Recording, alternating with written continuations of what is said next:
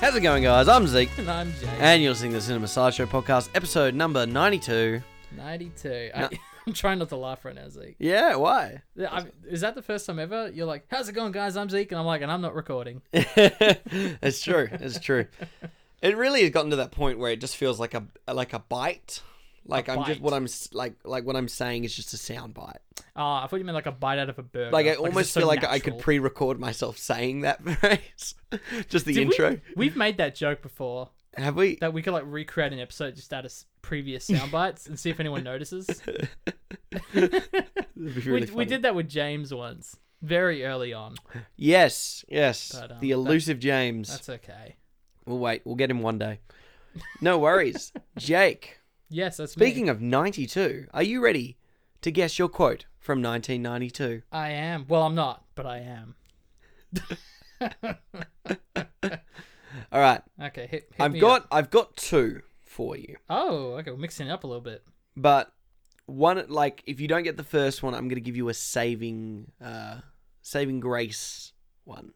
To be, I haven't seen a lot of 1992 films, so this Well- this might be interesting. I'm hoping you've seen this one and I'm hoping that I've not shot you in the foot here. No, that's all. I, I kind of if if I I kind of want the challenge of getting one of a film I haven't seen before because I feel like I can. Okay. Are you going to bark all day, little doggy, or are you going to bite? Oh shit. Ah, I authentically have no idea. I want to guess though. Okay. I, what, I'm trying to figure what came out in '92 now with that. Which is funny because one of the films I watched earlier today is a 1992 film. And I was almost going to do that film. Oh, but you're like, nah, Jake just watched it. Yes. um. Oh, is this a Batman film? Is, Is it? that your final answer? Oh my god, is it? Oh, which Batman is? Is is it the Penguin one? Which one is that? Batman f- something Returns. Batman Returns. Is that it? It is not Batman Returns. Ah. Would you like me to give you the second quote to see if Yeah, you can redeem alright. it? Was it a Batman film though? No. Oh, okay, never mind. I feel like the Penguin said that also, which doesn't make sense because bats are not a dog. A bat's a bat. Okay, this is an exchange between three different people. okay. So the first guy goes, Yeah, she was nice, but she wasn't anything special. The second person says, What's special? Taking you back and sucking your dick? Third guy goes, I'd go 12% for that. What the fuck? I don't know. Wait. Oh. It's followed up by, Hey, who didn't throw in? Mr. Pink. Oh, Reservoir Dogs. Yes, Very it is. nice, Reservoir nice. Dogs. I'm going to give it to you. Thank you. Yeah, So the racy dialogue is obviously from Quentin Tarantino's first feature film, That's it. Reservoir Dogs, who came out in 1992, how did I forget that was 1982? and it was my, f- it's still my favorite Tarantino film. So Damn. All right. there we go. Let's move into what we've seen in the what la- was the first quote? Or are those both from the uh, same Mr. film? Blonde when he's talking to the cop. Okay, so those that's all from Tarantino. Yeah, it was Oh, all I Reservoir see. Dogs. Okay, sweet. But the intro scene is synonymous for when they are talking about tipping. Very nice. You're right. You're right. Very Um, nice. And it's a kind of an intro to the racy dialogue that Tarantino has in his films, um, in go. which you have seen all of them. I've I've seen every Tarantino film, So and I forgot the quote. that's okay. It's not really up there on your favorites, though. no, it's not one of my favorites. It's great. It's a great film. It's a great directorial debut, but I've only seen it once. Okay. We'll do it one day. We'll do. excuse me. We'll do a podcast. Yes, in terms of Cinema Sideshow, it did go up against. I think went on a poll Fiction. for a um, yeah, a director's corner yeah, way back, in like like mid last year. yeah. Um, Sure. okay. Well, what have you seen the last week, Jake? Um, I haven't seen a lot. I think uh, we've It's already both- more than me. I think I, I'm gonna say I think we actually have way more to talk about in the career section collectively Mhm. uh, this week as opposed to the films films that we've watched. I've watched two though. So the film I watched this morning I was alluding to, 1992, A Few Good Men. So uh, this is Mm. related to our film of the week because it is Aaron Sorkin's first feature film that he wrote, Mhm. uh, based on a play that he also wrote. So Mhm. he, he very much was an up and coming writer at the time. Uh, classic Rob Reiner film, and we did a Rob Reiner director's corner not that long ago. That we did. Um, was it episode eighty-five? Yes, it was. There you go. Beautiful. And I, yeah, I enjoyed it quite a lot. I think it's funny because the relevance was from the fact that this is also a legal courtroom drama, much like the film of the week that we're about to do. Yeah. And you have Tom Cruise and Jack Nicholson. I think that that's a great cast. And I know at this point Rob Reiner, like he had already made the majority of like his huge films. Mhm. So I think with the cast and the director, everyone was sort of like, "Oh, this is going to be a great film." And then they're watching like, "Oh my god, the writing is, is spectacular." And what I love about the way this film is written, it's it's beautifully rhythmic, just like these other films in terms of the dialogue and the back and forth. That you can't handle the truth, all that. But I like that it wasn't self aware yet. Yes. I feel like Aaron Sorkin's a little self aware at this point because his writing went on to like basically become a bunch of conventions that we know. Oh, the walk and talk is sort of something that was made around his scripts, mm-hmm. and, and he's become a bit of a character. He goes on Conan, and he can't, he's like a guest star on TV shows, and it, people are very meta about it. So it was nice to see his very early work and compare and contrast it to his more recent. Uh, more meta-filled courtroom dramas, So, Which uh, we'll be addressing a little later in the show. that's the one. And the other film I watched, uh, this was in the cinema, in the cinema, as it says. it. Mhm. Uh, so this is a film called Adam, which uh, comes from Morocco. It was directed by, uh, I hope I pronounced this correctly, Maryam uh, Touzani, who I, I thought she did a wonderful job with this film. I think it's the closest we're going to get to a Portrait of a Lady on Fire in 2020, uh, which is ironic I say that because it, it was su- submitted as part of the Best International Film of the Oscars last Mhm. year. So it ultimately lost to Port. Uh, no, sorry, it lost to Parasite, but um, it was sort of in the same in terms of the release year. It came out around the same time. But Yes. but this is a film about uh, essentially two mothers. There's a pregnant runaway woman named Samia who is, you know, she's worried that her family's going to find out she's pregnant out of wedlock. She's sort of door knocking, trying to find work, and she ends up sort of staying in with this other mother to a 10 year old daughter uh, named Abla, who is very cold and reserved. And the whole film's sort of this character piece uh, where they sort of open up a bit more about their troubles. And that's why I compare it to Portrait of a Lady on Fire. It just feels like a great sort of piece about like women, really. And it's sort of done in this like small town African sort of setting. And I, I just, I thought it was really well done. I, I wouldn't say it's as good as Portrait of a Lady on Fire. Wouldn't go that far, but it, it's very well made and um, it was very sweet. Very sweet film. Hmm, nice. Unfortunately, Jake, this is although I made a pretty strong comeback in the last few weeks sure, in terms yeah. of uh, films I've watched. Uh, I've only watched the film of the week. That's alright. Um, but I guess this. Uh, I've also technically not the only thing I've watched. Um, I have done my annual rewatching of uh, Mm. Band of Brothers. very nice. Um, That's an annual thing for you. It is an annual thing. Okay. I watch it every year. I watched both uh, Band of Brothers and the Pacific now. Nice. Um, Yeah, I walked in your room and I saw the Pacific just like laid out. And I pointed out and you were like, Yes, Jake, I'm very specific about my workflow. I'm like, You. That's not what I said. Um, And yes, yeah. So I also watch. I'm now into the Pacific, halfway through my rewatch of the Pacific, very nice. because they are two, particularly Band of Brothers, is one of, if not my favorite HBO miniseries. Now I haven't seen Chernobyl, but I find Mm, you very- gotta watch I, Chernobyl. I've got it sitting on my shelf, but uh, haven't got around to it yet. Bruh.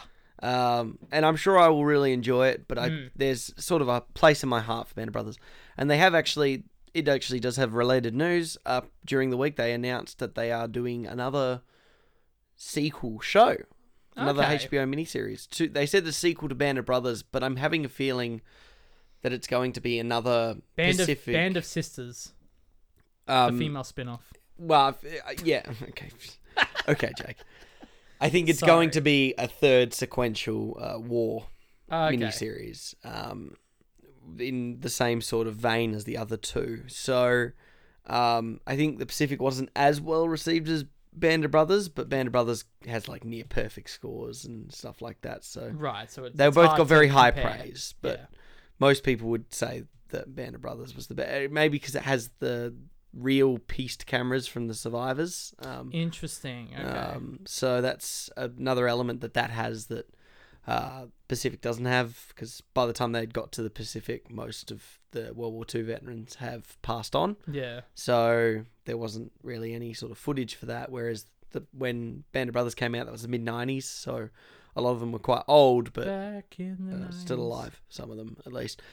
It's really good. Every time I watch it, every time I, wa- I feel like every time I, this was the the quickest I'd watched it. I just burned through it, and I was Okay. I was really taken back about how easy it is to go from episode to episode. Really got a real natural binging. Bi- bingeability.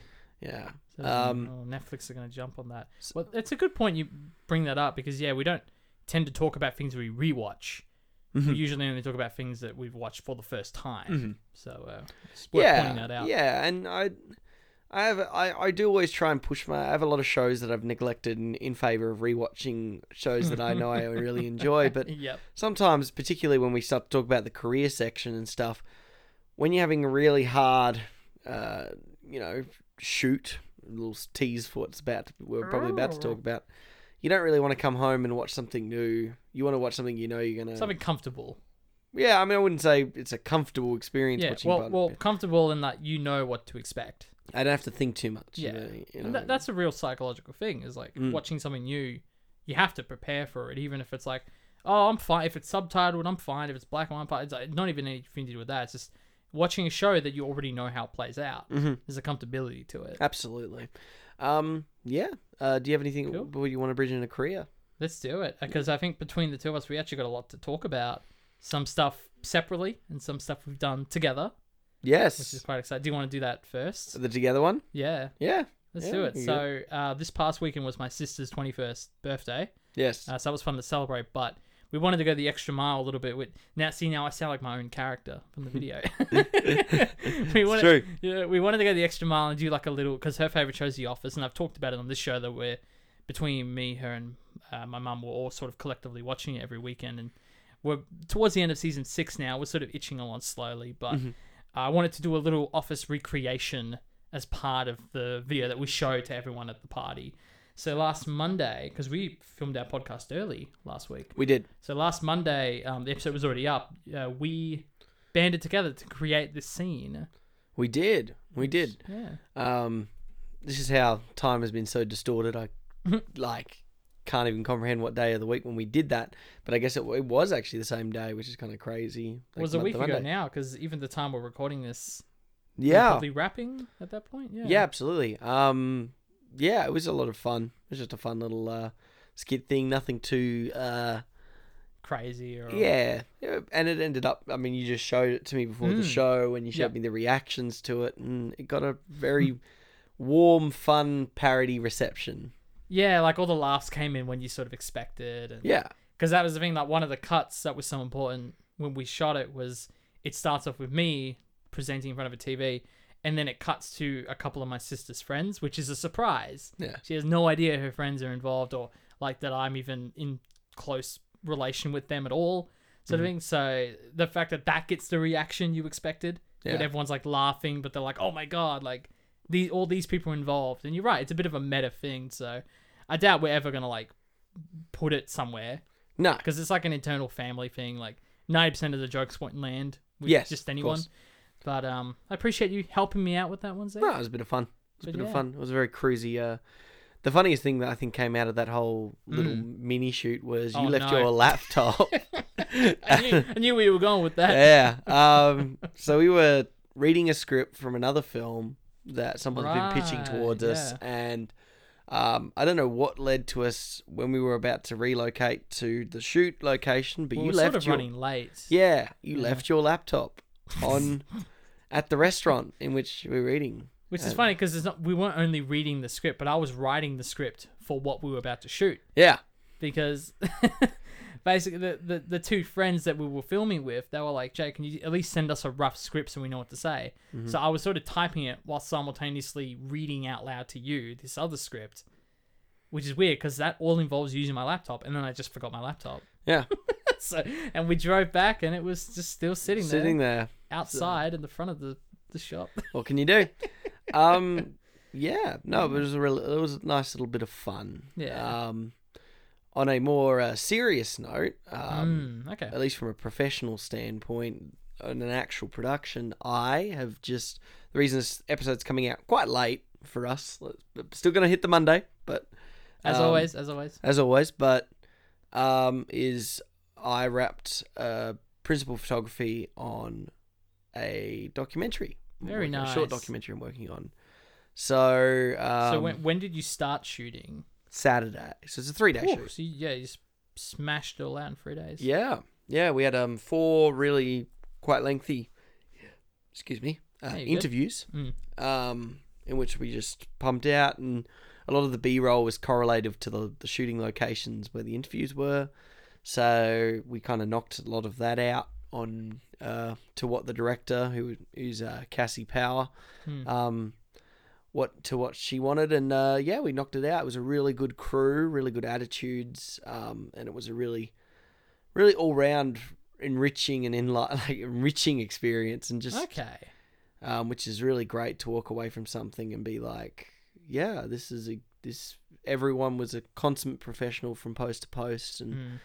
Um, the product we're working on. It's a documentary centered around. I'm sure uh, addressed when we were doing the, the short film a couple of weeks ago. Yeah, That's going you to. might have teased that it was a doco. there was another doco that Yeah. correlates. They're both based around brain aneurysms. Ob- Obviously, one's way more about the practicalness, whereas the other one's the more dramatized version. Hmm. Um, so this one, yeah, basically is talking about and focusing on the survivors and those people that have lost uh, significant people in their life to brain aneurysms and sort of addressing what Mm. exactly they are to give people a basic understanding. So it's sort of kind of an educational documentary, Mm. but also got that real grounded realism to it and uh, real personal touch, particularly for the the director. Um, well, it sounds like when you say it's enriching, it sounds like part of it is just because of the content you're exploring. absolutely. yeah. Yeah, yeah, it's uh and I I've recently in the last couple of weeks especially just um put a lot of uh, extra side finances back into sort of equipment investment and it's Mhm. it's always nice to bring a lot of that to set and be able to provide your contribution to it whether it's your equipment or your, your knowledge and and having a group of people that are willing to uh, be able to express ideas around each other but also kind of feel comfortable in those Mhm. ideas and not feel like they're going to be dejected for suggesting something and just that it's nice to, it was nice to be on a set that was professional from start to finish Mm. and um and then just knowledgeable like everyone actually practically using their knowledge the right way which for good, for, not for- for evil. I mean we've talked about it we've tiptoed around it but you know for the most part you know student student films in our time at university Jake Right. were met with mixed levels of professionalism yeah. Um, well, I, the way I always phrase it is like, by the time you're in third year, it's shocking how few people in third year act like they're in third year. yeah third final year basically Yeah, yeah. As in terms of like just lack of knowledge on basic filmmaking skills. And I've always Yeah. attested that the obviously the way that they structure that curriculum is kind of a lottery with the the group you get Right, in assigned. terms of who Um, you can have a little bit of control, but unless you've got a clique that's the size of well six people Mm. generally, four to six people, then you don't really have that much luck. I mean, because uh, the chances are that, unfortunately, just based by where we went to film school, at least, it, there was always, you know, there were people that weren't really there for the right reasons, and that's a shame Yeah. because it takes away from the people that were there for the right reasons Well, because that- they have to do more than just the job that they're being graded on. Yeah, well, that that just comes from, and again, this is the higher sort of system of it- all, is you have these tutors who, and this is more so in high school than than uni Mm-hmm. level, but you get teachers and tutors who are rewarded for passing everyone, which means that when you get through first year, you expect a certain amount of people to be weeded out. Yes. People who realize very quickly, oh, this isn't my interest. I don't want to make films. This is way harder than I anticipated, or this is where my interest lies. There's a lot less weeding out of those people because it is frankly, I want to say it's too easy to get through, but I think that there is a lot of pressure to just pass people who aren't deserving uh, of a I mean, pass. you- not to get too, um, we don't really need to get into a big debate about it, but the, the, Mm. the the black and white of it is universities are there to make money, yeah, and tertiary most tertiary education facilities are, and sometimes the monetary gain from people going through the system for Mm. longer is more beneficial than it is comes at a compromise for the you know quality control sort Yeah. of situation. it sort of stems from this is a weird tangent, but it is relevant in the sense that um, I just got charged a fee from Squarespace. I assumed was for my website. I was like, that's a bit early, and I realized it was actually for a website I created for an assignment a year ago, and I forgot to turn the auto renewal off. And I know it's kind of silly, but it's like my instinct was to just not even just accept mm-hmm. the forty-four dollar fee and just be like, oh well, that that's a loss because this is how most websites make their money is people forgetting to turn the auto renewal mm-hmm. off, and you can definitely translate that to a university system Absolutely. in terms of students just passing through all these un- yeah, Yeah. units and years and yeah, But in, in terms of this production, eh, like everyone was bringing it back.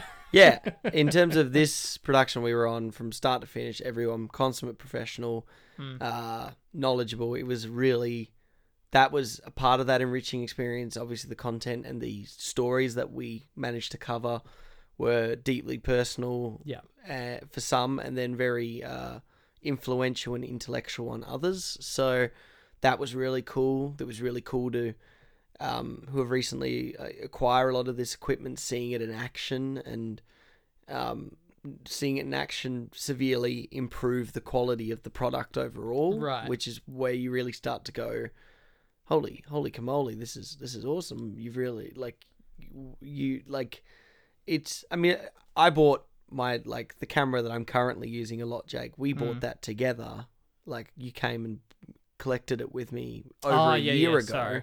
I was like, I didn't is uh, pay the- for it. What are you talking about? Black Blackmagic Pocket Cinema, and f- up until recently, it hadn't really been put through the the ringer. Whereas, but in this last month, it's really started to justify, like find Well, footing with it. even mm. just the, the the new gear that you've been buying the last few weeks and, and being able to put it all because even like when we did our office skit I specifically said oh don't bother printing any of it because it was like just a very small thing you mm-hmm. just wanted to put together quickly but for this now you all the money you're spending you're literally seeing it on the screen that Yeah. that term people use like put the money on the screen you, you see what that means now because you're using all this gear and it's really valuable Mm. because it gives it allow you know you mix it in with the stuff that you're eligible to have at uni then you really do have this army of, of, of equipment and Yeah. if everyone learns how to use their bits and bobs the right way then it, it puts together this real professional feeling product and Yeah. that's that's the best part it um, all comes together which is say. nice. It's and I think yeah, it's going to turn. I'm the editor technically on it, so now we Yeah, so your, switch to your my job's not finished yet sir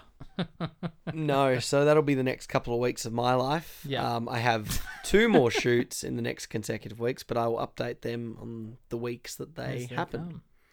Cool. Well, um, I got a couple of things I'll, I'll quickly throw in there. Again, for both of us, being crazy Yeah. week slash weekend. Um, This is why this this part of the show exists, though. yeah, exactly. Especially like that's. I love that it's actually getting a big chunk of time this week. Yeah. We've got a lot to talk about. So there is a local film being made uh, from Scott Miardle. I believe that's his surname. McArdle, I think. McArdle, yep. Uh, he's being produced by uh, Harrison Mitchell, who's a friend of ours, Mhm. and uh, I'm a, a behind the scenes guy on that. So they had a bit of a pre production meeting the You're getting quite the BTS rap. I know you? I'm starting to specialize, which hey, that's not a bad role to specialize in. No, It's a very sort of reserved role. It's like, oh, I'll just sit back and I make my own little video. so it's quite a. I would say not to a too stressful. No, de- definitely not as stressful as like some of the. well, the well the thing is, when I was doing Raven, I was also the gaffer assistant in that. Mhm. So it's sort of like I got to film. That was the fun part. But then like, oh, they needed me to help set up this like, you know, eight by eight frame. So it's like, oh, that that's like the the less fun part, but it's still important because you can't make behind the scenes video without the film. Mm-hmm. So you need to make sure the film gets made. Priority number one. Uh, but for this one, it looks like this is just my sole role. It's behind the scenes. So I, I attended the little pre-production meeting that uh, everyone had, some of the cast and crew, and just filmed some of that prep. And it's it's cool. And I I even watched recently because I know Breaking Bad is a like two hour documentary about the last season. I've seen it dozens of times, but I just I rewatched it knowing that this is what I'm doing now. So it was cool Yeah. to be like, oh, okay, this is how they captured this moment in this meeting. How did they shoot this? Um, so that was really fun. And and last but not least, uh, I actually this was a bit of a fun one. So I actually got to do a bit of drone operation for a music video. Mm, there So- you go. Yeah. Th- so this was Friday night. Yeah, Friday. We had to wait for the sun to go down to get the shot, like at the perfect lighting. Uh, and they actually had a bunch of um, pyrotechnicians there, so people who knew how to do deal with fire and stuff. I had a laugh because they were like, "Oh, um, so we're gonna we're gonna have this box here that shoots fire into the sky. We want you to fly the drone just above the fire." I was like, "Okay, okay, let's do it." No, I mean, I, I knew what I was doing when I got there. I, they didn't surprise me with that. This is, this is sort of what we were talking about, even just Mm. from a point of view. I mean, eh, with all pieces of equipment, the fact that you're getting such consistent access to use your drone, Right? Yeah. it's just it makes you as a drone operator. It really makes you a drone operator at that point. Like Yeah. you go from guy who bought himself a drone as a oh, it's a cool nifty toy to Yeah. to I'm the guy who knows how to actively use this, and I'm now operating it around pyrotechnics. Like, yeah. Exactly. Like I'm actually doing this like official thing, or you know, you're right. Like playing around in, in an environment that's not just oh, I'm playing with my toy. It's like oh, I'm actually using this in service of someone else's production, and yeah. there's some like serious things going on here. So the you know, safety warnings and all that jazz. And that's what I'm talking about. It's not like we're not trying to have an instrument flex here. Like, oh, we've bought all these cool. Oh, I don't know about. I'm flexing big time right now.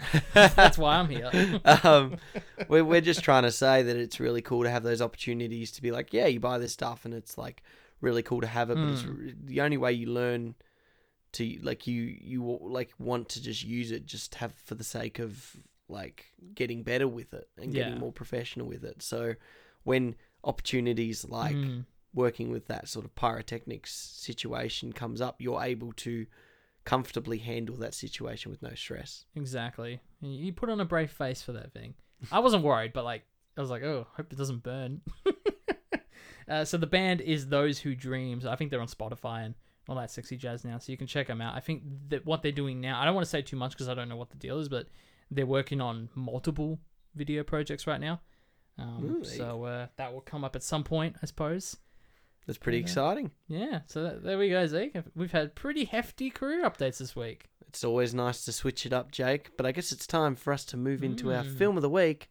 But what are we watching? This week on the show, Zeke, we're watching the trial of the Chicago Seven. We want to underscore again that we're coming to Chicago peacefully, but whether we're given permits or not, we're coming. We're going to Chicago to protest the Vietnam War. And there's no place to be right now but in it. The film is based on the infamous 1969 trial of the seven defendants charged by the federal government with conspiracy and more arising from the countercultural protests in the Chicago 1968 Democratic National Convention. Oh, very, very political, Zeke. I don't Very- like it. This film was directed and written by Aaron Sorkin Mr. Mr. Sorkin. You've done us proud. and stars quite a Mm. interesting collection of people. It's very Yeah. like uh, guy uh, at my boy Jessica Lever's back. He hasn't Yes. been, he's been in very few films in the last few years. yes, he was in He um, was in that that Power movie. the Power movie um, that came out uh, earlier this year Yeah. to eh, lukewarm reception would probably be the best way to describe it. But Sacha Baron Cohen and Eddie Redmayne also. yeah, they're great. Yes.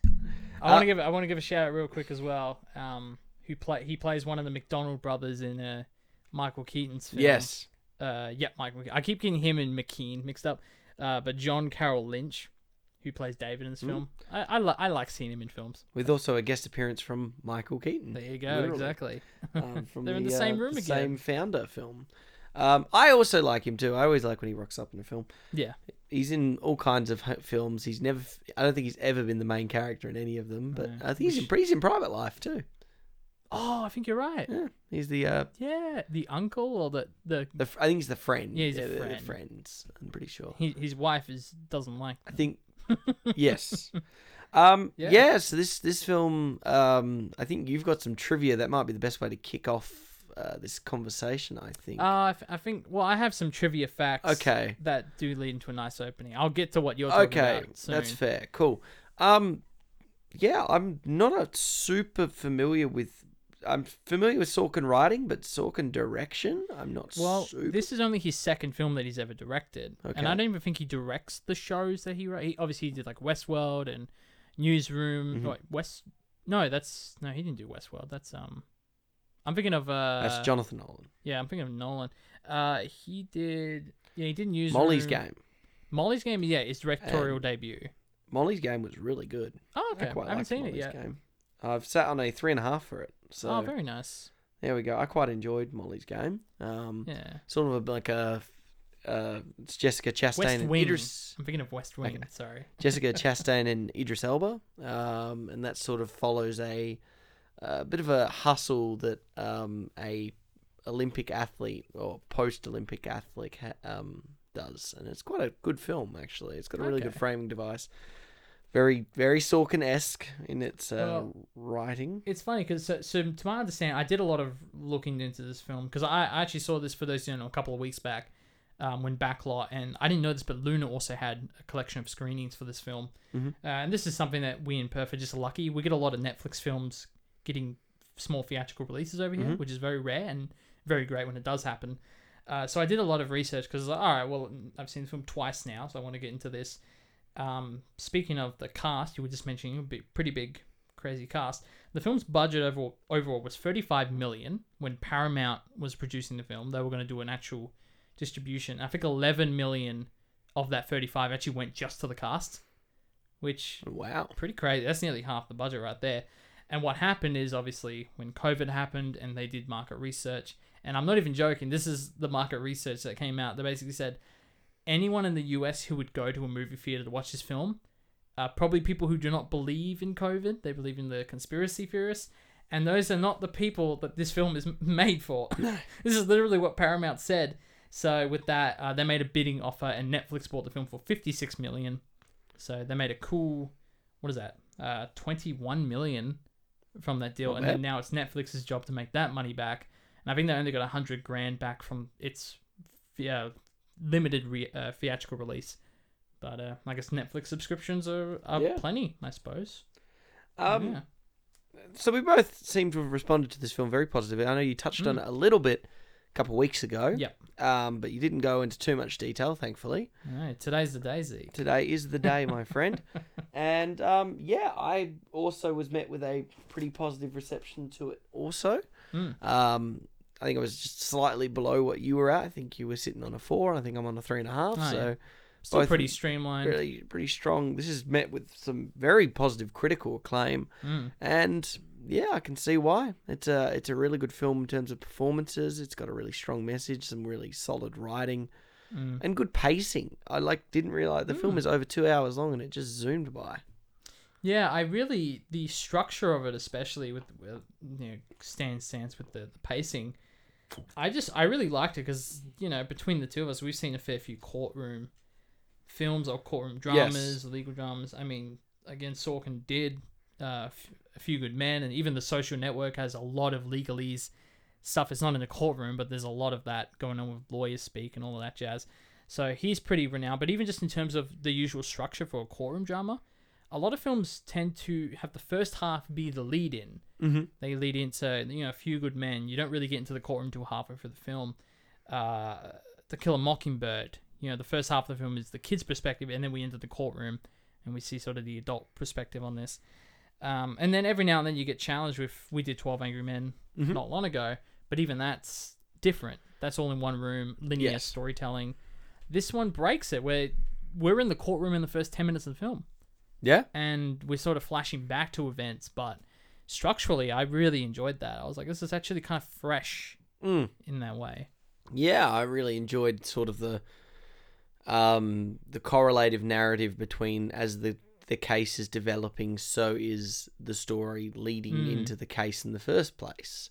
Um, and it's a really interesting in terms of how they set up uh, characters, how they follow characters, how um, really the whole the whole point is is having this trial, but no no one character feels like the main character. Like if you told if if you Okay. um I don't know about you, Mm. but I think the only real character, I mean, Sacha Baron Cohen's character is used occasionally as a framing device character through his stand-up routines. Yeah.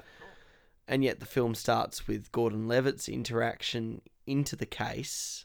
That Mm. um We'll talk about that in a minute. Okay. That Uh, but yeah. and um, I just feel like it's, uh, and I find that there are there are bits here with um, Mark Rylance who is playing the uh, the defense attorney. I freaking love him in this film.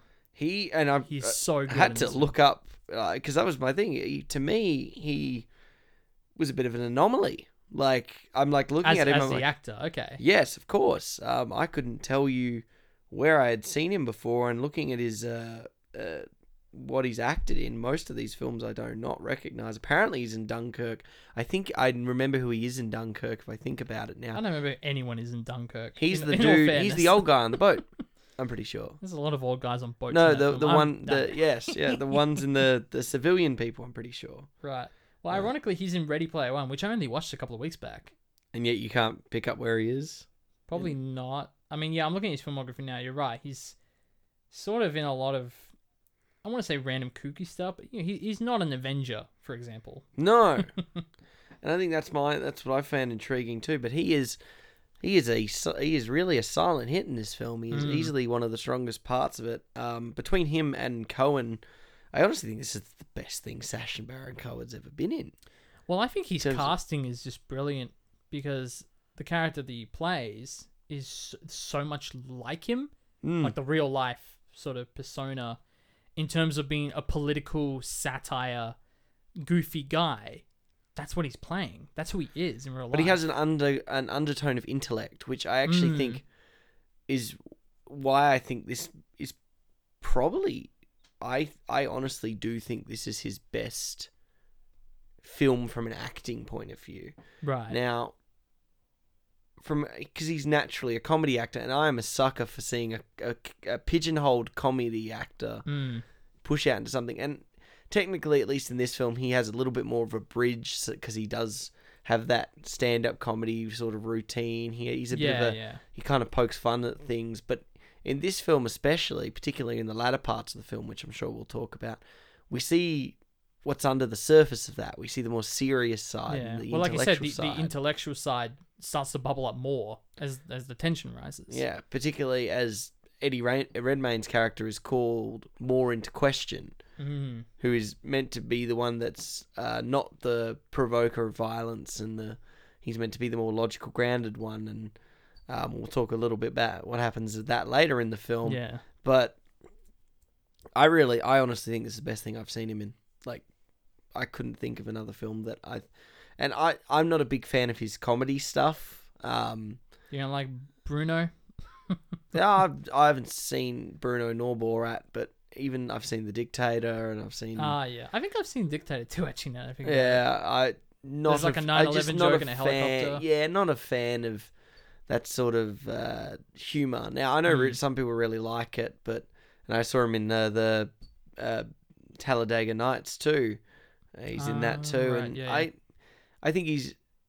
Some people really like him, some people don't. But I think for me, from an acting point of view, this was a really strong performance by him. But yes, Mark Rylance too was, he was pretty incredible. But I honestly, like I said, I don't know if I could pin directly a main character because I think everyone, in terms of the Chicago Seven, gets a moment in this film, which is great. I, I agree with that. And even like if you went to look at like the billing, it's a little weird because the film's credits sort of in a weird order compared to like what Wikipedia would tell you Mm-hmm. or IMDb. My feeling, especially watching it a second time, I feel like Tom Hayden would be the the protagonist if you had to pick one because he's really the only one. I mean, you said he's sort of called into question throughout the film, especially towards the end when you're like, well, did he really incite all this violence and do all these things? But especially the fact that the very and we won't talk about the last scene just yet, but I think what he does in the last scene is that okay, he's he's got a character arc. He's Yeah. he's opinion change. He starts the film. You know, he he he is an activist, but he wants to play to the court. He's the guy who gets the haircut for the judge. Yeah, And he's the guy that wants to play it cool and makes fun of everyone else because like, I'm the only one here dressed like a normal person. And we see towards the end of the film, it's like, okay, well, he's the one that undergoes change compared from that attitude. So if I had to argue, and I get what you mean, But you could argue to an extent that that, that could be through Levitt, Joseph Gordon-Levitt's sort of side too. Um, Mm. that's true. That's but true. I think you are correct. If, if we had to pinpoint a protagonist or someone who undergoes a proper journey with change, then Hayden would definitely be the one. But I do think even extents, I think uh, Sacha Baron Cohen's character of uh, Avi, Abbie. Abbie is also undergoes uh, similar slight uh, slight changes and variations in his demeanor. The fact that he's the one who's willing to become the responsible one towards the end and go take the stand and say his Right, yeah. have his moment of activision. I think everyone gets a moment to shine in this film. Yeah, I think for I mean you like we were talking about with Mark Rylance as uh, uh, William uh, Kunstler. Oh yeah, uh, Kunstler. Um, Because I always thought they were calling him Counselor. I was like, oh, his name is literally just William Kunstler.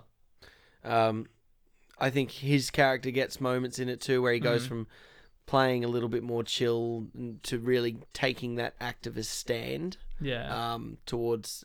I think there's a lot of that sort of. Um, what this system, what these people are trying to do is they're trying to be activists, uh, but working with the system, and I think a lot of them crack over the course of the case. Um, right. Well, it's just it's so frustrating. yeah, No matter what they do, they're just ignored, and I think um, that's all very intentional. I mean, even like having um, Julius Hoffman or the, the the judge, he's a caricature. He is so unlikable, Mhm. and even like you know, with the last shot, him just like banging his gavel yes, like in his comedic way. It's like he that character was created just to piss the audience off. So I think from that standpoint, it's like yeah, you can see why everyone sort of cracks. They're not they're not cracking under their own value system. They're cracking because it's like, what's the point? yes, We're fighting against this impossible thing to take down. Yeah, and I think it really it, it really helps be make the activists so empathetic Hmm. um, to the cause, and the fact that they're not uh, relying on underhanded tactics, and uh, even when they do kind of conform a little bit and try some of those behind the back sort of, particularly with Keaton's character tactics. That more guerrilla warfare sort of style, it still gets turned down eventually. Yeah. Um, and I think that that's really interesting because it makes, from the get go, I feel like you're rooting for this group. Yeah. Um, even though within the group there's a lot of tension, um, but they're all striving for the same result. They all just have slightly different methodologies. Yeah. Which which is the whole thing is is the court trying to prove that they are the same group of people and that this is all premeditated. And they're like, most of us don't know each other. Yeah. Most of us only met because of this court case. And then it comes back to the whole. I mean, that's the definition of a democracy, isn't it? And sort of all these people have want to achieve the same result, and this was sort of the confusion that was created with the Vietnam War, and this this just incon so many different voices saying so many different things, but wanting the same things and wanting change, and um, the big ethical debate that um, Abbie and, and Tom have towards the end of it about going about the same form of change, Yeah. but one of them looking that thinking pol- politics the answer, while the other one thinks politics is the reason why half this stuff happens, and it's a really interesting ethical debate with both having rights and extreme wrongs too. well, so, tho- those are great scenes, you're right, when they're arguing about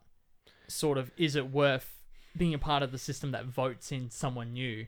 Or do we need to do something completely different? I love those arguments and Yeah, I think that's where this. I think this is where that film shines the most. But what Sorkin has really achieved with this film, which I quite like, is he allows those moments, those sporadic bursts of just dialogue.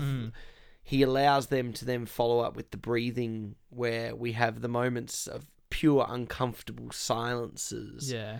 like in that scene where um, Bobby Seale is bound and and gagged, Yeah. and everyone is sitting in this uncomfortably silent courtroom while they're hearing in the background, in the slight distance, this man being tied up. And And what was so fascinating about the scene was it, it was more effective to me than any of the riot scenes.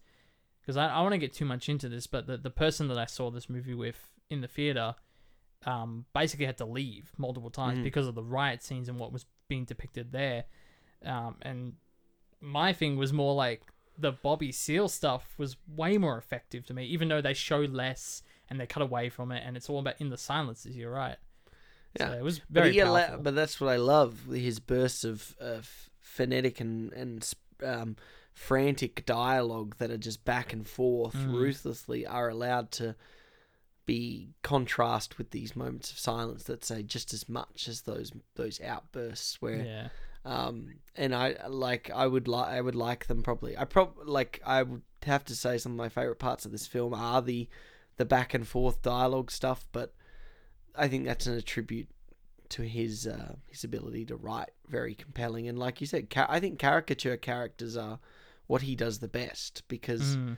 um, I think most of these characters could be most of these people could be attributed to a form of caricature. I mean, it comes back to how Abbie's doing a stand-up routine and he's in a full American jumpsuit, Right. like um, Well, you see, I think in this form of irony justice that he's trying to like talk when he's talking about this Yeah. trial. well, this idea that he's always joking, he's he's making a joke out of it, but I I never saw them as a caricature, and and I don't think between any of Aaron Sorkin's films, I don't think I consider anyone a caricature. I think it's really just the judge, because he is when you think about it, he really has no redeeming quality at all. And even Joseph Gordon-Levitt is like we still get a scene right at the beginning of the film to tell us, okay, well he's idealistically conflicted as well. So even when we see him fighting for his life in court, there's still that mm. part of our brain that's like, well, he doesn't completely believe in what he's saying. So there's depth to. But he's also willing to do the job. Yeah, yeah. and there's that that discussion at the end that he feels I think even he has a different way. At the end of the day, I think this film is a collection of how people different people perceive democracy, which inherently is a very socially socially relevant film, particularly with the, the current democratic state of America. Yes. Um, and I think it's really interesting that you brought up the whole how this film was going to be in cinemas and now has moved to Netflix because it leads to really this film is calling into the problem, the inherent problems with America that you know the corporate and the government legislation it's it's not changed. I mean, people that have the right to protest are still told that they can't do it, and often protests do break down into violent mm. demonstrations, and it's become why a little too relevant to the current geopolitical Yes. climate in America that this film has come out at the same time. I'm glad you um, brought it up because I think part of my my immediate reaction walking out of the film the first time when I told you about it, you know, on that episode a couple weeks ago, mm. I was really high on this film, and I think that was part of it. I had to put that part of my brain of mm. It's just so shockingly relevant to that, and they shot this film last October. Yeah. So even though there was an aim for you know Aaron Sorkin, and I actually did a bit of research. Actually, Spielberg had a lot of commentary on this film as well. He was the one that convinced Sorkin to bring the script back into production in the last couple of years, uh, specifically to get it out before this next election. So there was an aim to equate it to today, but they couldn't have possibly guessed with the Black Lives Matter movement and everything that's happened there. Like they couldn't have possibly predicted it to be no. this relevant. So it's Yeah. kind of shocking. Oh, and sometimes films just come in at the exact time that they're required. Um, and I think that that's that's really interesting. There are there are scenes and sequences in this film that are uh, haunting in their representations, especially correlative, because of how they are so close to problems that are being faced in the same, you know, in Yeah. in in in America and other countries around the world, Western countries around the world. Um, and I think that that's kind of the interesting part that this film is really trying to show that there's no one way to do democracy. Um, there No. are, um, Yeah. and that it's not as, um, but there is only a certain way to go about being inherently a good person and doing the, you know, you know, there's only one represent. There's really only one way to be humane, I guess, or hmm. have a representation of what actually humanity is, and it's not a political system or motivated by, you know, political agenda. It's just trying, you know, trying to be inherently the right person, and I think that comes. I think that's really ironed home, particularly in in what Eddie Redmayne does towards the end, where it becomes very apparent that these people are just striving to express humanity and express that at the end of the day what this uh, what they're activists for is a humanity movement not a political movement Yeah, well, I think this is a frustrating thing because like I've seen a lot of reviews and like on Letterboxd and not like reviewers like critics, but just people who watched it. And there's a lot of you know, oh, it's leftist propaganda, ah, Sorkin pushing his leftist agenda and all that stuff. And I, I think you hit the nail on the head where it's like it doesn't have to be that political. It's simply you can label these people the radical left, and that's what they do in the beginning of the film. Of you know, uh, the Black Panthers and the Yippies and the you know the Student Democracy Party and all that. It's like, oh, they're all the same people. But you're right. It's it's just a humane right for human freedom. They don't want to be drafted into wars anymore. They want to have a stronger say No. in their freedom. in particular, like biggest problems with with that sort of time were the fact that the people going to war were the people of lower socioeconomic standards. Um, and that becomes very apparent in a in a ladder scene where they're juxtaposing the rich people sitting on the inside of the Ah, window yeah. and what's the area the reality of the 50s compared to the the actual reality of the, The 60s, on the other yeah. side. And I think that that was one of the most powerful scenes in the film because it's it basically is surmising that their movement was more out of the fact that yeah they didn't want to be drafted to war. It's not a politically motivated situation. It's a conscription is a uh, an archaic and frankly barbaric way of uh, enlisting people into a war and it's there's a reason why the Vietnam War was the last legal version of, of conscription you know. If you if you want to get really into it that nitty mm-hmm. gritty you would argue that conscription hasn't died. It's just kind of shifted its marketing strategy basically but Hey, Um, school kids and girls, or boys and girls. yeah but What's from a frank fit? Yeah. point of view then technically from a legal standpoint yes conscription has has has died because of that war and because of the you know the huge activist movements but yeah i think that this film isn't it's trying to actually you know it acknowledges its political stuff on the surface but at the end it does come back to no this was just this is just people trying to show what democracy is and Mm. it i think it's it is really brought home in that last sequence not by what redmayne's doing but what gordon levitt does Mm. um Yeah, well, let, let's yeah, let's talk about it because I mentioned it earlier that at the start of the film we get that little nugget, and I know this is something that Sorkin kind of did in in A Few Good Men as well, Mhm. with uh, Galloway's character, where if you want to humanize a suit or a character of authority, you give them a scene where they either get to be themselves or express that conflict of interest. In the in the case of jo- Joseph Gordon-Levitt's character, you have him sort of arguing his point of view, where he's like, "Oh, well, I think these things about these radical left, but they're not illegal. I can't indict them for those things." And then the response is, "Well, then I'll be pretty impressed if you can indict them for those things. That's what you have to do." And then they even pay that off a little bit when he's talking directly to the yippies when they sort of bump into each other in the in the middle of the road. But you're right. It all it all sort of amounts to he ultimately pays respect to the fallen, and that's his final act in the mm-hmm. film by standing up. And yeah, I, I can see what you mean. Where that that's you take away the political angle of it and just put down the this is a humane angle. Yeah. Look how many people have died while we're all wasting and our time it's on also this trial. his it's also his notion to have um Steele after uh, Bobby Seale after Hmm. he's uh, gagged and and tied up to have him mistrialed and yeah. um because That's a good point, yeah, because he's, the one that steps forward and says, "Let's make this a mistrial." Mhm. It's a good point. And obviously that's met with um uh sorry i'm gonna double check this one.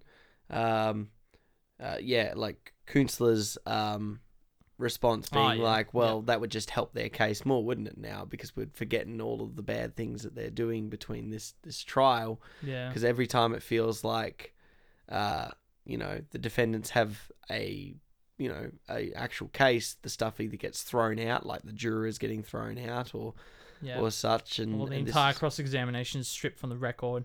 Yeah. and stuff like that just like shocks me when I see that. Like, I, I feel like I know a little bit about how courtrooms work and all that. And I'm just like, how can you like? I get the objection to abstain overruled. I get that, Mm-hmm. where it's like individual questions, but entire I don't know. But again, it's all in service of, oh, this trial was so frustrating. I can't believe this is how yeah it was back in the day, and it still kind of is. So yeah and I- I, think that, that that's what it comes back to is it's like he may not agree with the methodology but yes it does inherently come back to a human trait not a politically motivated trait he's he's a i mean at the end of the day gordon levitt is actually the representation of if you need to get like you said leftist propaganda he's actually the representation of the right he's wealthy Yeah. he's accomplished work person. He's, Well, he's a victim of the government as well. Yes. So I mean, he's still. I guess you could argue right. well, he's handpicked, but he also doesn't yes. turn it down. So he's actually I wouldn't call him a victim of the government. I think he's just doing he's doing his service to Mm. his country and because he's wealthy and allowed to have that sort of he is the representation of the right.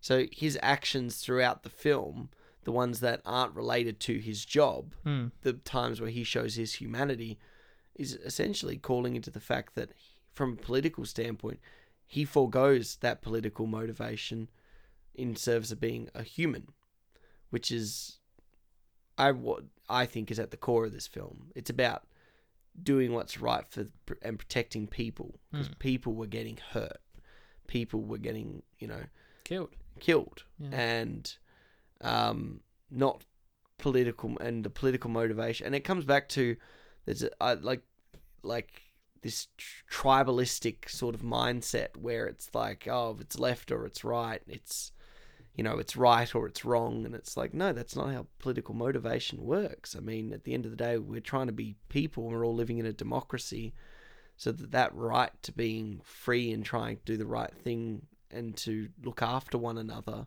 hmm. there's nothing inherently wrong with that. And i think that this film is that's what this film is trying to talk about. It's not trying to be any form of propaganda or anything and it's a shame that some people can't look past that Yeah, there always has to be a right and a wrong answer and i don't think there isn't always so just people with agendas and yeah you know points to prove. I guess. And I don't think, and yeah. you've, I mean, you know, the the portrayal of um of the hippie characters and of of Cohen, and more in particular, um, Jeremy Strong's Jerry Rubin.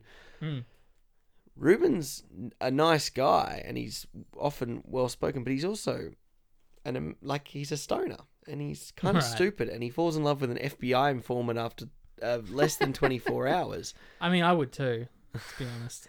But so they're not they don't get off scot free. They're not these they're not they're not all perfect people. No. Well, I mean, especially with Eddie Redmayne's character, Tom Hayden. I mean, you see that, and that that's part of the shifting perspective of this film is, you know, he seems like the guy is like he's trying his best to be the most representable of them, but then you could argue he kind of did incite a riot at the end. Yeah. That last riot, especially. Yeah. And I think it's a little bit of a it's a bit of a um, cop out that it's the way he said it was wrong and that they all like he tries to rationalize it. it's the way he s he announced it wrong. Well, he But- he has I don't want to say anger issues, but like he gets riled up. He gets Yeah. riled up then. He gets riled up during the pretend cross examination when they play the tape. Mm-hmm. Like it gets riled up over these things. Yeah.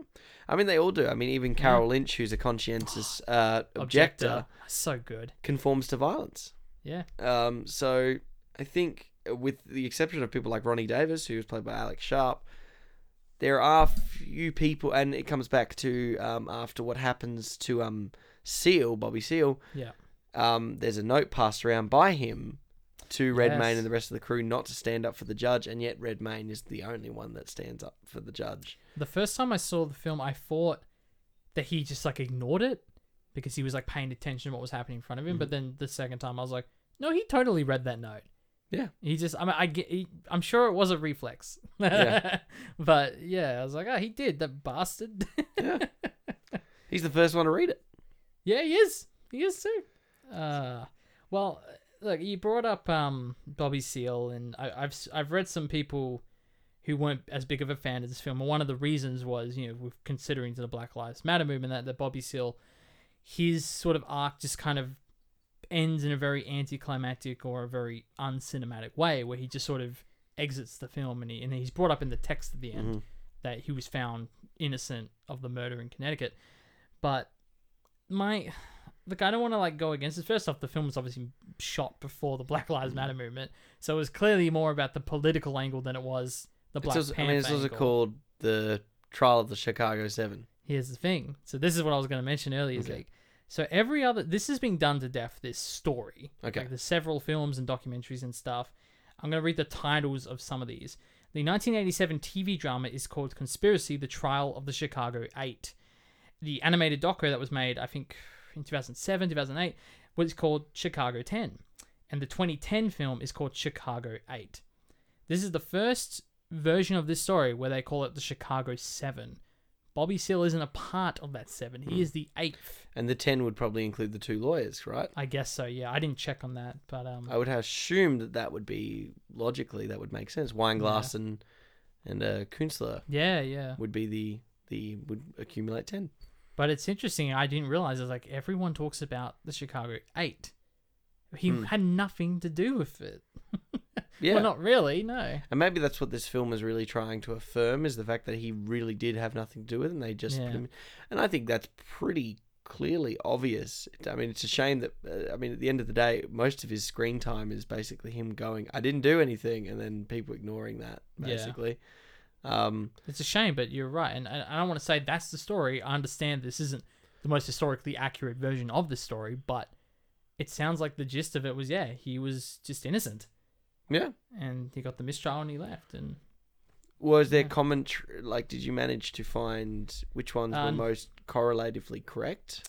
um, when I looked up, so these other films, Trial of Chicago 8, just Chicago 8, and then Chicago 7, it seemed like those used more accurate transcripts from the actual court case. And I remember when I watched this, I was like, I wonder how accurate the wording is. Mm-hmm. I know Sorkin does his own dialogue, of course, but how much of this is actual transcript? And I actually found the what I think is the original transcript, and what I realized is that a lot of the names are changed. A lot of the defendants, a lot of people who come up to the stand just have different names. Hmm. So it's like, oh, Frank such and such to the stand. It's like, well, no one was named Frank who's in these transcripts. So I think stuff like that's a little altered for that sake. Yeah. But um, I couldn't tell you which one of those is more accurate in this film, but my, my guess is that they all are. Yes. But um, Okay. it's fine because this is an entertaining film. This is what it is. Yeah. It's entertaining and relevant and not too historically accurate. I've never been too. You can't be too harsh on based on true stories. Mm-hmm. Stories because It's based. The word is based. on a true story. based is what if it said this is a true story Yeah. and it's not, then you have a problem. Like I mean, we've talked about it all the way back on like episode three with American Animals, where they go, Mm. no, no, this is a true story. These are the people. That's an example of a true story playing out with a bit of dramatization and film, Yeah. and that was that really good hybrid. But as soon as you say based, it could be there are some incredibly loose basts out Mm. there, like absurdly loose. Um, and at the end of the day, the iconography and the storytelling for Sorkin, at the very least, takes precedent. Yeah. Um, and This is why people watch this film. In my yeah, most people. There, was one person at when I watched it at Backlot who this is a weird thing. I've have a thing with people who are at least three times my age walking up and just chatting with me in movie theaters. you, This got is a you just got that demeanor. I know this is a thing lately, but someone walked up to me before the movie started and she just started talking about like, oh, you know, do you know about this story? I'm like, no, not really, because I'm going in to watch an Aaron Sorkin film. These people were clearly going in to watch this story that they knew about. They obviously watched on the news when they were much younger. And you know, and she was telling me like, "Oh my god, what what they did to the you know to Bobby Seale," and she was sort of explaining that to me before I saw it in the movie. And my thing is like, okay, well, there are some people who are watching this to relive that story, Mm-hmm. but I think a vast majority of people are like, I want to watch this Aaron Sorkin film. Well, at the end of it, I was, uh, I Hmm. would argue that because I mean, you've already brought up mm, at least three different renditions of the same story. Right. So, you want to go see something more real that's not a Sorkin film? Go see something more real. Yeah, it's out there. I mean, do, Most of it's on does- Do YouTube. people watch the Social Network and go, "That was beat for beat the exact same yeah, as what happened"? You watch it life? because it's damn entertaining. That's why you watch yeah, it. Yeah, and it's like I, I and yeah, exactly. It's damn entertaining. It's Mm. like, and it's funny, yeah, because I would say Social Network never gets any sort of criticism like, oh, this is not realistically how everything happened. Yeah, exactly. Because at the end of the day, I mean, this film's not told chronologically either. So no. we're not looking for the. uh, As soon as you start to disperse time and space and you change that, you're already affecting the grounds of this is becoming less real because Yeah. things are only being revealed to the viewer when Sorkin wants them to be revealed. to the viewer. Exactly. And and even like you said, like time and space is manipulated each and every shot. Mm-hmm. Every line of dialogue is recreating the story. Even if it's the exact line from the transcript, the way it's said, in like the tone it's said, like those things are all changed. And that's why you're bringing actors to this thing. It's why you bring production designers to sort of re- and this is something Aaron Sorkin did talk about, is they specifically they wanted it to take place in, you know, the late sixties, but they wanted something about the costumes and the aesthetic to not be too 60s. They didn't want it to be too iconic to that time because they wanted a sense of the present in it. So it's like there isn't there is an active role in the creators of this film that are actively trying to make this less historically accurate than what you would call historically accurate. So I feel like anyone who complains about, oh, it's not true, it's like it, every shot is changing history. Yes. Everything about this film is changing history. And maybe Get that's what comes it back to trying to make it more a transcend uh, transcending se- um, text. transcending. transcending text. Tricky. Um, yeah, been a long week. Uh, transcending text in order, uh, and that's what maybe helps it become such a correlative, uh, relevant text to now. Mm. Um, because of little things like making it more subtle in its costuming, exactly. Yeah. and making it more apparent that you know the difference between then and now not is not as much as we think it is Exactly. you know this this is not as foreign a time as it you know as it, as to now and particularly with everything that's transpired in 2020 that's becoming very apparent It's terrifying. Yeah. I think Netflix. I think my understanding of like when they bidded the film out, they sent it like Netflix, Amazon, all of these Mhm. distributors, and they basically said, "All right, you got 24 hours to watch this." And I think the thing that Netflix knew, and that's why there's been so much money to buy this film to distribute it, is they knew the relevancy of it today Mm-hmm. because they would have watched this after the Black Lives Matter movement Mm-hmm. happened, or during even, yeah and they knew we need to get this film out now Mm-hmm. because no matter the quality of the film, and I think it's a well-made film for sure, yeah just the relevancy, the topics of it is enough. Like people are gonna watch this and talk about it, yeah and that's all Netflix need to justify their purchase. i've had at least four people already today talk to me about it really, so yeah that's awesome. Yeah, so that really goes to prove your point even more. Um, yeah. Do you, would you like? Do you have anything else to add, or would you like to move into I highlight think, scenes? I think we've torn this film apart quite enough, Zeke. Let's do some highlight scenes. Yeah, for me, it's got to be that back and forth between Rylance and Gordon Levitt, um, in about the midpoint of the one? film, um, in which they are having a back and forth. I think it's between uh, over the um, not the Keaton. I think it is the Keaton um, interaction. It's either that one or the the yes, it's the Keaton one. Oh, okay, where, when there's uh, no jury and N- No, it's the one in the courtroom in which Yeah. um they are having it's it's sort of when um Keaton takes the stand and it's Yeah, yeah, very apparent that he's about to sort of crack it all open and Levitt gets out of his seat and there ends up being this really good two shot between Rylance and Levitt and they're just going back and forth with each other yeah, yeah. on like the relevancy and it, it's a lot of um, I can't go and tell you it's a lot of legal jargon, but the I best part about mean. this I know what scene you're talking film about is you understand exactly what everyone's saying because there's been enough. It's not just jargon that's going over your head because if you've watched the film and you've been attentive to the film, what they're saying you're getting, and I love Hmm. that. That's when Sorkin's really at his best, and then it just He's makes u- it utilizing use there. Sorry, utilizing uh, American politic talk yeah because there's a lot of terms in American politics that we don't use everywhere, Yeah.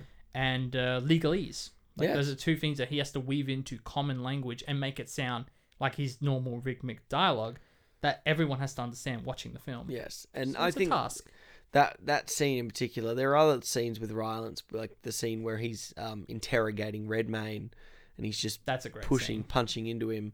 Um, that we really get to see what he's made of. I think for this, uh, I mean, out of like obviously it's great to see Gordon Levitt and Redmayne and and but a lot of those other well-known actors have had at least proving grounds in some way or another. So it's really nice to see someone like like Mark Rylance, who I would say for the most part, is- even in Dunkirk, which I now look back on and can remember him in it, Yep. he's still not the most prominent part of that film. So Well, that's a similar film in terms of its cast is quite a flat line hierarchy in a way. yeah, and I think that it's really nice for him to have a platform where, at times in the story, he definitely feels actually even like the main character. Um, yeah, I got I got that sense at times as well. because we have to. There are certain parts of the story in which we can't get other characters, and he's the one who has to go and do X, Y, or Z. So, um, yeah, no. What about you, Hmm. Jake? Um, well, I I would say, and this still is true. My highlight scene has to be when they beat Bobby Seale uh, for all the reasons I discussed earlier, just that it is so effective and using very simplistic tools with the filmmaking and cutting away from it. Um, but I do want to give a shout out because I haven't done so yet. The actual the opening of the scene, a little prologue uh, before the title comes up, that is a lot of archival footage being thrown at your way and a lot of exposition and introducing all these characters in quick succession. I thought it was excellent. It's a very good eight minute So- eight minute opening. Eight minutes, you counted it. Mm. I, I counted when I hit the title. I was like, Nice. it was like I think it's seven and a half to eight. It's roughly around that time. That's great. It flies by, but it's like in, in terms of delivering the important information, because there's a lot of political background context and learning who these characters are and which groups they represent. I thought it was just so brilliantly edited and, and directed and just I like the integration of archival footage throughout the film. yeah. Well, apparently that was a budget thing as well, because they only had 35 million, 24 if you get rid of the cast budget. Um, that apparently a lot of that was to add archival footage to make it seem bigger than it was, because the actual production of it it was shot in like a month. Okay. So uh, this is a huge win because this film does not look like it only cost 30 million to make. No, no, it's very crisp. Big win. No worries. Well, the trial of the Chicago Seven is currently out on Netflix and probably in some cinemas. I'm guessing sporadically. Um, maybe I don't think so anymore. no, well, I don't know what their plan is. It's interesting with how Netflix handles the cinema stuff nowadays. If they wanted, to, I guess it's had its two week run, so it's probably eligible for Oscars. Yeah, yeah, I think that's that's always the goal. And I know I know Mank is one that we're getting in cinemas next month. That's in Netflix December, and another I can't remember what it's called. Hillbilly, it's Hillbilly something. But it's a Ron Howard film with Amy Adams, and that's Oh. also a Netflix film that's going to get a little theatrical release coming up. So, No worries. yeah. Well, speaking of what's coming up, Jake, what's new in cinemas and streaming platforms? Cheeky. Coming to Stan this week, you have Blowout. This is Spinal Tap, and a bunch of Hitchcock films. So Psycho, The Birds, and Rear Window. Those are all coming to Stan. And I've only, out of those three, I've only seen Psycho. So I'm keen. Maybe you'll give some of the others a gaze. There you go. Uh, coming to Netflix this week is Over the Moon, which is an American Chinese animated film which sees an adventurous girl build a rocket ship to meet a mythical goddess on the moon. Sounds like my Sunday. what? I don't know. don't know. Oh, you got me good. Uh, classics in cinemas. The Matrix trilogy is playing at Hoyts this week, which is funny because we watched The Matrix in cinemas. 25th anniversary. Yeah, just last year. So they're playing all three now. Mm-hmm. So maybe it's worth me seeing the whole trilogy. In cin- nope, nope, I've never seen the other two, but I, I've, what I, from what I hear, um, not worth it. yes, I think that uh, crescendos. But you know what? If you've got nothing better to do, yeah, I yeah probably don't. uh, coming to Luna on Sunday, the twenty fifth of October. So this next coming October, there's a double screening of we talked about this earlier when Harry met Sally and Sleepless in Seattle. So there's a bit of a Meg Ryan sort of double feature thing going on there. Uh, and the following day, so Monday the twenty sixth, a double screening of Blue Velvet and Fargo. Interesting films to put together. Mm-hmm. Uh, and coming to cinemas, there's not a lot this week. Uh, Baby Done uh, sees a wannabe adventurer played by Rose Matafeo, uh, freaking out over her newfound pregnancy with her long-term boyfriend played by Matthew Lewis. And as the two, or as he embraces the prospect of fatherhood, she attempts to rush through her dreams. Saw the trailer for this. It seems okay. Seems like a Netflix's comedy. What? that's, that's what you want to be told. You're perfectly adequate. I, I just wish someone would tell me that one time. Oof. and, and finally, uh, Kajillionaire is directed by Miranda Jul- uh, Men- sorry, Miranda July, and sees a woman's life turned upside down when her criminal parents invite an outsider to join them in a major heist that they're planning. And uh, yeah, Intriguing. seems good. I think people, it's an indie darling. There we go. Well, none of those are watching next week on the show, but Jake, what are we watching? Well, Zeke, we're entering the spooky season. Mhm. I think it's time we finally do a a Halloween related Oh episode. Really? Yeah, I think the perfect film to start is with Halloween.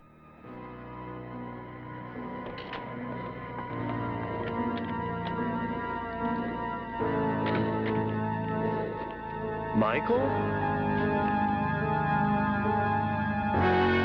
Halloween. I spent eight years trying to reach him. and then another seven trying to keep him locked up because I realized that what was living behind that boy's eyes was purely and simply evil.